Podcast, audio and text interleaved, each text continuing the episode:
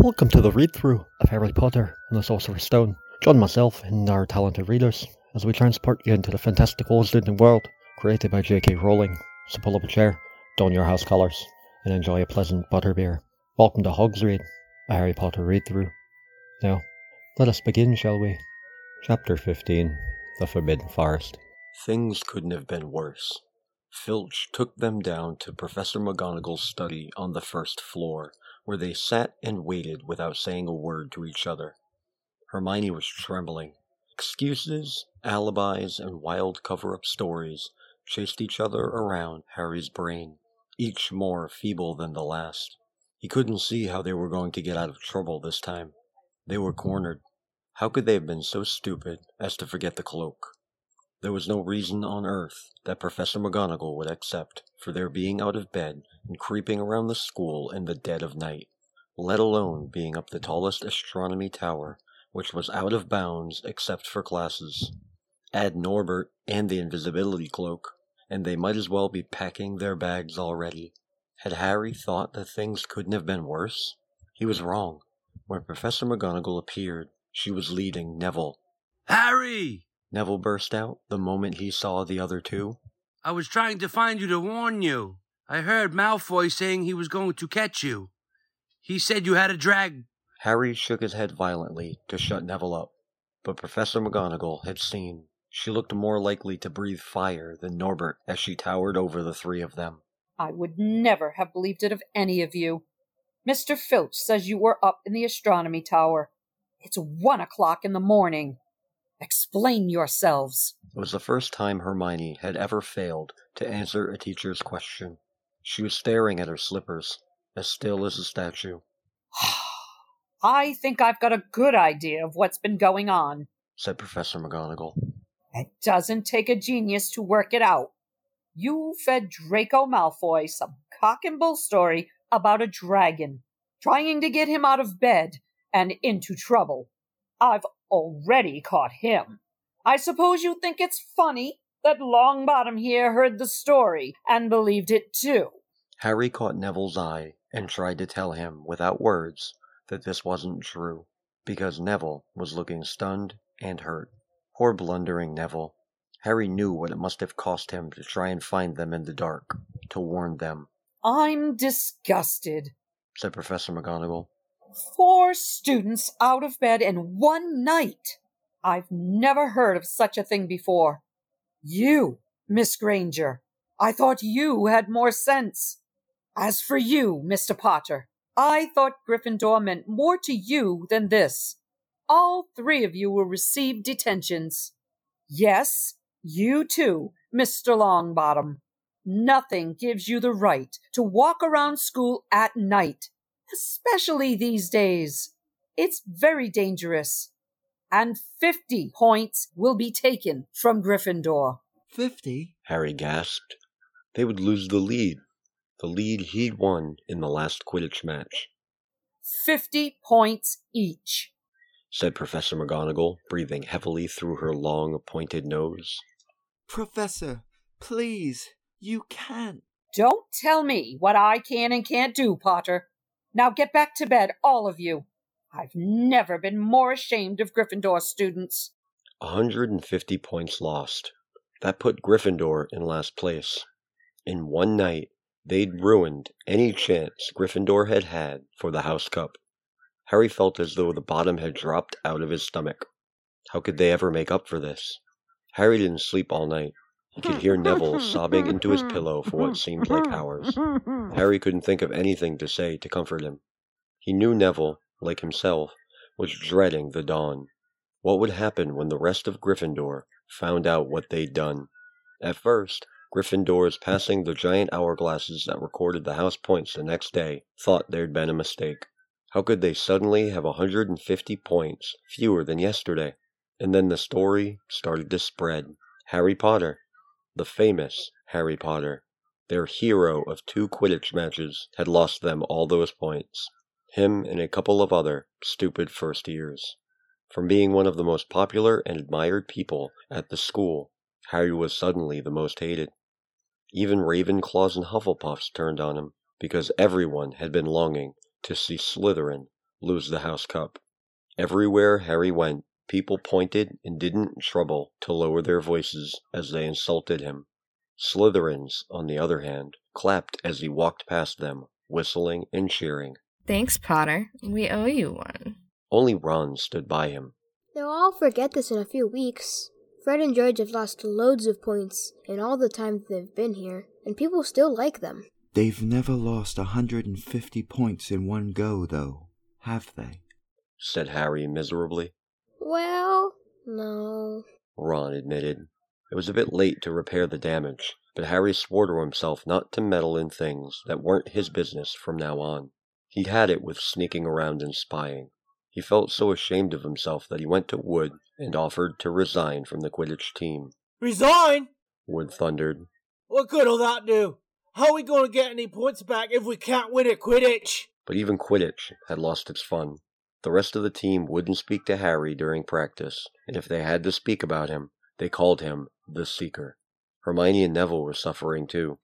They didn't have as bad a time as Harry, because they weren't as well known, but nobody would speak to them either. Hermione had stopped drawing attention to herself in class, keeping her head down, and working in silence. Harry was almost glad that the exams weren't far away.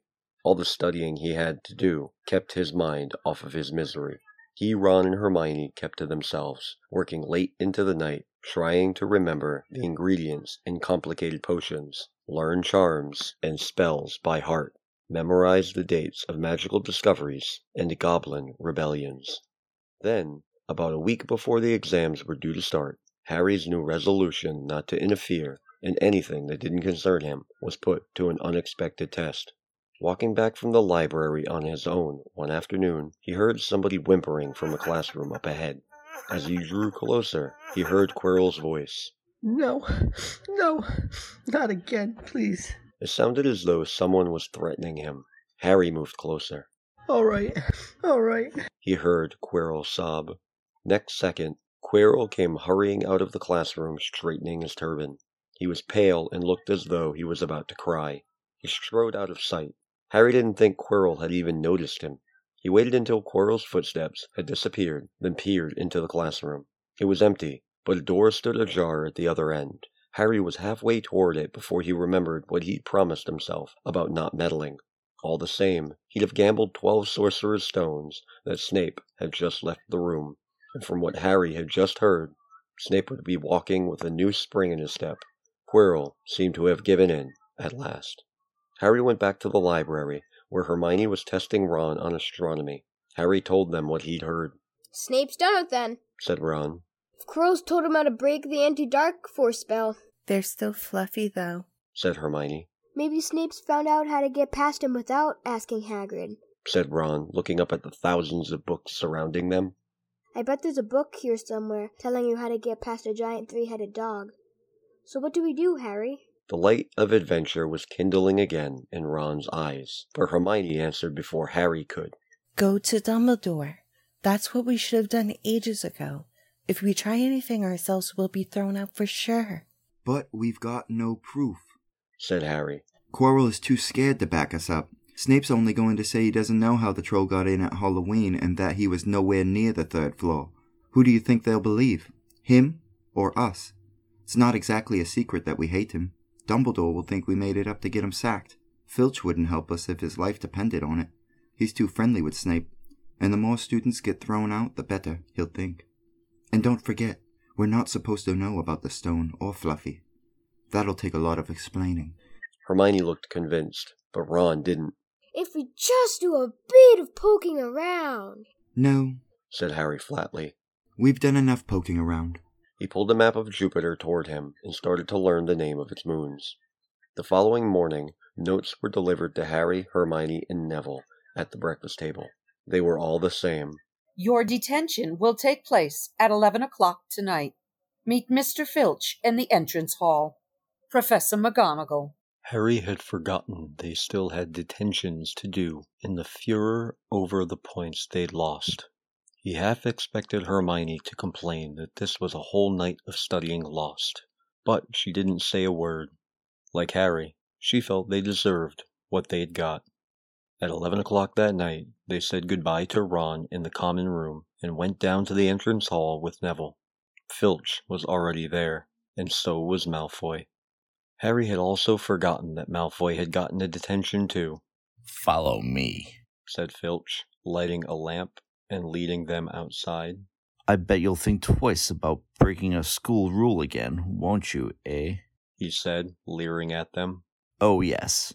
Hard work and pain are the best teachers, if you ask me. It's just a pity they let old punishments die out. Hang you by your wrists from the ceiling for a few days. I've got the chains still in my office. Keep them well oiled in case they're ever needed, right? Off you go. Don't think of running off now.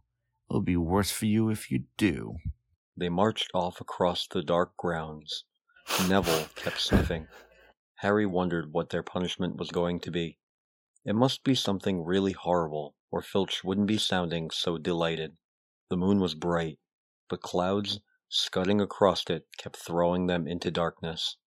Ahead, Harry could see the lighted windows of Hagrid's hut. Then they heard a distant shout. Is that you, Filch? Hurry up. I want to get started. Harry's heart rose. If they were going to be with Hagrid, it wouldn't be so bad. His relief must have showed in his face, because Filch said, I suppose you think you'll be enjoying yourself with that oaf. Well, think again, boy. It's into the forest you're going, and I'm much mistaken if you all come out in one piece. Neville let out a little moan, and Malfoy stopped dead in his tracks. The forest? He repeated, and he didn't sound quite as cool as usual. We can go in there at night. There's all sorts of things in there. Werewolves, I heard. Neville clutched the sleeve of Harry's robe and made a choking noise. That's your problem, isn't it? said Filch, in his voice cracking with glee. Should have thought of them werewolves before you got in trouble, shouldn't you? Hagrid came striding toward them out of the dark, Fang at his heel. He was carrying his large crossbow, and a quiver of arrows hung over his shoulder. About time, he said. I've been waiting half an hour already. All right, Harry, Hermione. Shouldn't be too friendly to them, Hagrid, said Filch coldly. They're here to be punished, after all. That's why you're late, is it? said Hagrid, frowning at Filch. Been lecturing them, eh? It's not your place to do that. You've done your bit. I'll take it from here. I'll be back at dawn, said Filch. For what's left of them, he added nastily, and he turned and started back toward the castle, his lamp bobbing away in the darkness. Malfoy now turned to Hagrid. I'm not going in that forest, he said, and Harry was pleased to hear the note of panic in his voice. You are if you want to stay at Hogwarts, said Hagrid fiercely. You've done wrong, and now you've got to pay for it. But this is servant stuff. It's not for students to do. I thought we'd be copying lines or something. If my father knew what I was doing, he'd. Tell you that's how it is at Hogwarts. Hagrid growled. Copying lines. What good's that to anyone? You'll do something useful or you'll get out. If you think your father would rather you were expelled, then get back off to the castle and pack. Go on. Malfoy didn't move. He looked at Hagrid furiously, but then dropped his gaze. Right then, said Hagrid. Now listen carefully, because it's dangerous what we're going to do tonight, and I don't want anyone taking risk. Follow me over here a moment. He led them to the very edge of the forest. Holding his lamp up high, he pointed down a narrow, winding earth track that disappeared into the thick black trees.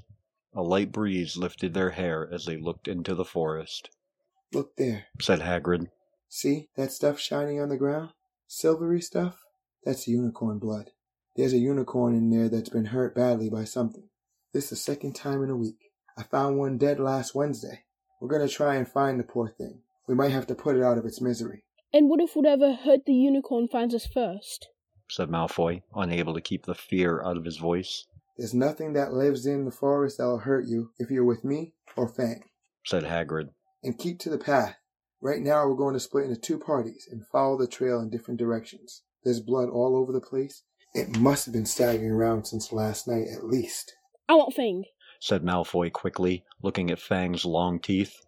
All right, but I warn you, he's a coward, said Hagrid. So me, Harry, and Hermione will go one way, and Draco, Neville, and Fang will go the other. Now, if any of us finds a unicorn, we'll send up green sparks.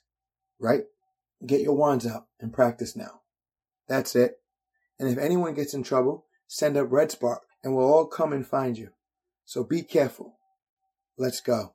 The forest was black and silent. A little way into it, they reached a fork in the earth path, and Harry, Hermione, and Hagrid took the left path, while Malfoy, Neville, and Fang took the right. They walked in silence, their eyes on the ground. Every now and then, a ray of moonlight through the branches above lit a spot of silver blue blood on the fallen leaves. Harry saw that Hagrid looked very worried. Could a werewolf be killing the unicorns? Harry asked. Not fast enough, said Hagrid. It's not easy to catch a unicorn. They're powerful magic creatures.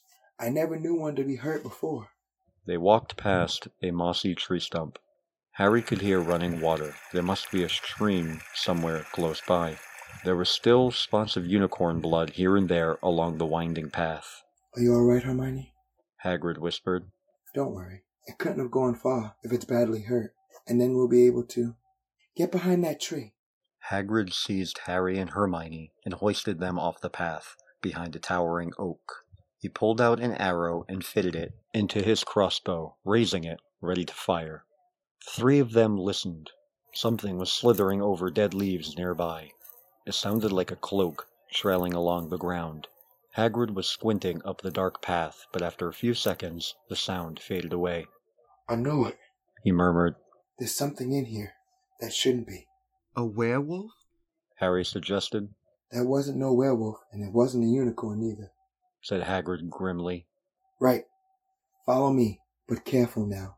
They walked more slowly, ears straining for the faintest sound. Suddenly, in a clearing ahead, something definitely moved. Who's there? Hagrid called. Show yourself. I'm armed. And into the clearing came was it a man or a horse? To the waist, a man, with red hair and beard, but below that was a horse's gleaming chestnut body with a long reddish tail. Harry and Hermione's jaws dropped. Oh, it's you, Ronan, said Hagrid in relief. How are you? He walked forward and shook the centaur's hand. Good evening to you, Hagrid, said Ronan. He had a deep, sorrowful voice.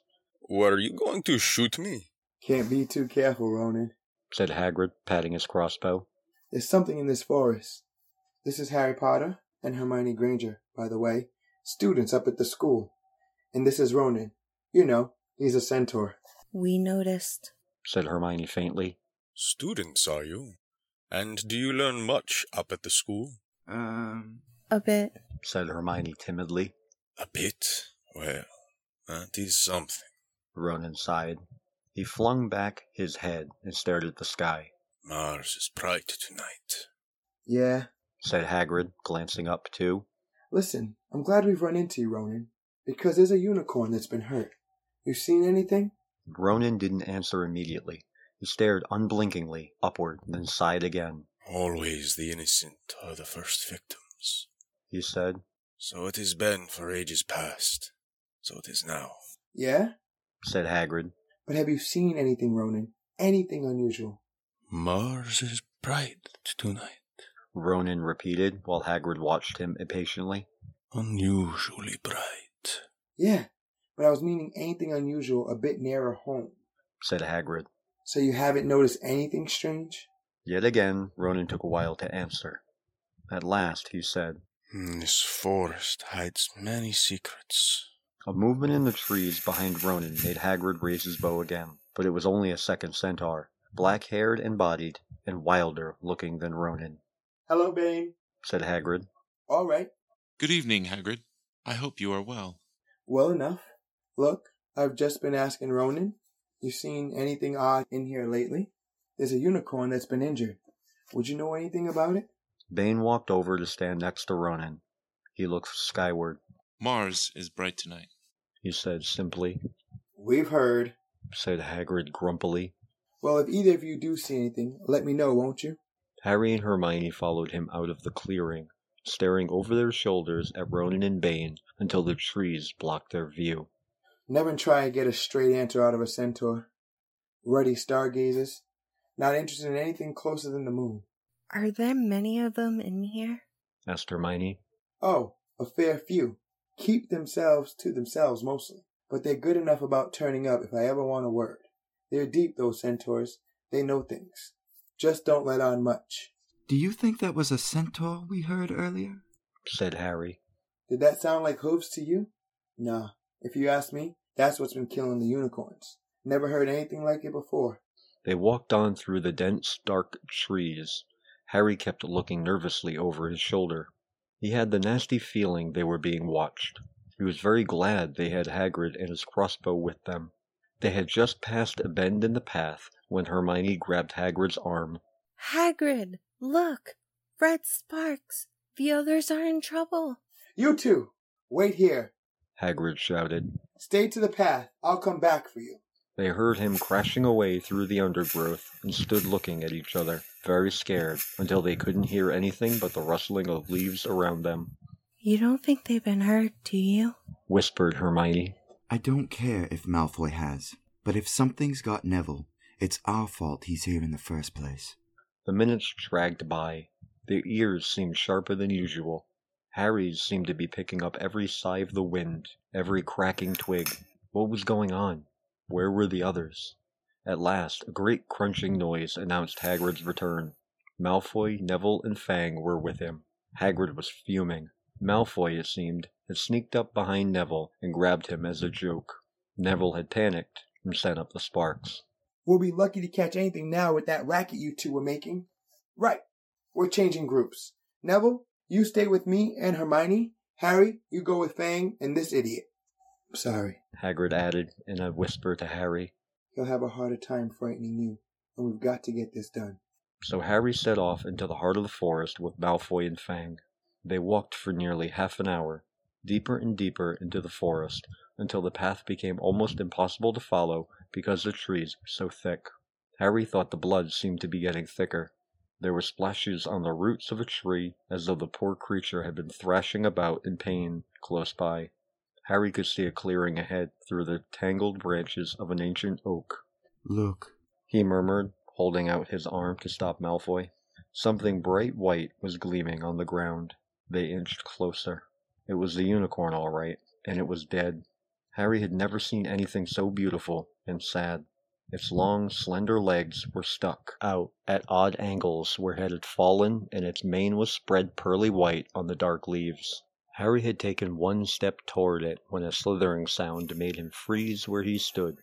A bush on the edge of the clearing quivered. Then, out of the shadows, a hooded figure came crawling across the ground like some stalking beast. Harry, Malfoy, and Fang stood transfixed. The cloaked figure reached the unicorn, lowered its head over the wound in the animal's side, and began to drink its blood. Ah! Malfoy let out a terrible scream and bolted. So did Fang. The hooded figure raised its head and looked right at Harry. Unicorn blood was dribbling down its front. It got to its feet and came swiftly toward Harry. He couldn't move for fear. Then a pain like he'd never felt before pierced his head. It was as though his scar were on fire. Half blinded, he staggered backward. He heard hooves behind him, galloping, and something jumped clean over Harry, charging at the figure. The pain in Harry's head was so bad he fell to his knees. It took a minute or two to pass. When he looked up, the figure had gone. A centaur was standing over him. Not Ronan or Bane. This one looked younger. He had white blonde hair and a palomino body. Are you all right? said the centaur, pulling Harry to his feet. Yes, thank you. What was that? The centaur didn't answer. He had astonishingly blue eyes, like pale sapphires. He looked carefully at Harry, his eyes lingering on the scar that stood out, livid, on Harry's forehead. You're the Potter boy, he said. You better get back to Hagrid. Forest's not safe at this time, especially for you. Can you ride? It'll be quicker this way. My name is Firenze. He added as he lowered himself onto his front legs so that Harry could clamber onto his back. There was suddenly a sound of more galloping from the other side of the clearing. Ronan and Bane came bursting through the trees, their flanks heaving and sweaty. Firenze! Bane thundered. What are you doing? You have a human on your back. Have you no shame? Are you a common mule? Do you realize who this is? said Firenze. This is the Potter boy. The quicker he leaves the forest, the better. What have you been telling him? growled Bane. Remember, Firenze, we are sworn not to set ourselves against the heavens. Have we not read what is to come in the movements of the planets? Ronan pawed the ground nervously. I'm sure Firenze thought he was acting for the best. He said in his gloomy voice. Bane kicked his back legs in anger. For our best! What is that to do with us? Centaurs are concerned with what has been foretold. It is not our business to run around like donkeys after the stray humans in our forest. Firenze suddenly reared onto his hind legs in anger, so that Harry had to grab his shoulders to stay on. Do you not see that unicorn? Firenze bellowed at Bane. Do you not understand why it was killed? Or have the planets not let you in on that secret? I set myself against what's lurking in this forest, Bane. Yes, with humans alongside me if I must. And Firenze whisked around, with Harry clutching on as best he could. They plunged off into the trees, leaving Ronan and Bane behind them. Harry didn't have a clue what was going on. Why is Bane so angry? He asked. What was that you saved me from anyway? Firenze slowed to a walk, warned Harry to keep his head bowed in case of low hanging branches, but did not answer Harry's question. They made their way through the trees in silence for so long that Harry thought Firenze didn't want to talk to him anymore. They were passing through a particularly dense patch of trees, however, when Firenze suddenly stopped. Harry Potter, do you not know what unicorn blood is used for?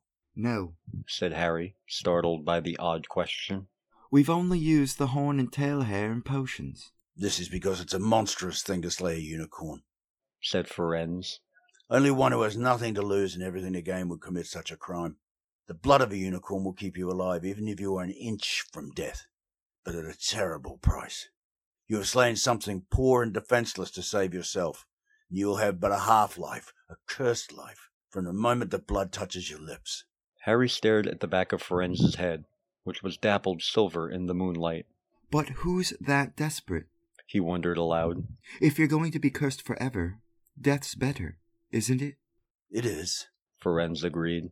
Unless all you need to stay alive long enough is to drink something else, something that will bring you back to full strength and power, something that will mean you can never die. Mr. Potter, do you know what is hidden in the school at this very moment? The Sorcerer's Stone! Of course! The elixir of life! But I don't understand who. Can you think of nobody who has waited many years to return to power, who has clung to life, awaiting their chance? It was as though an iron fist had clenched suddenly around Harry's heart. Over the rustling of the trees, he seemed to hear once more what Hagrid had told him on the night they had met. Some say he died. Codswallop, in my opinion. I don't know if he had enough human left in him to die. Do you mean. Harry croaked. That was. Vol. Harry!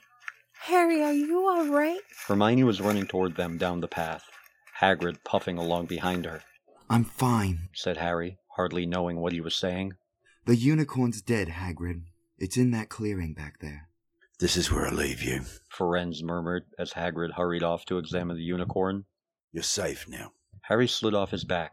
Good luck, Harry Potter, said Firenze. The planets have been read wrongly before now, even by centaurs.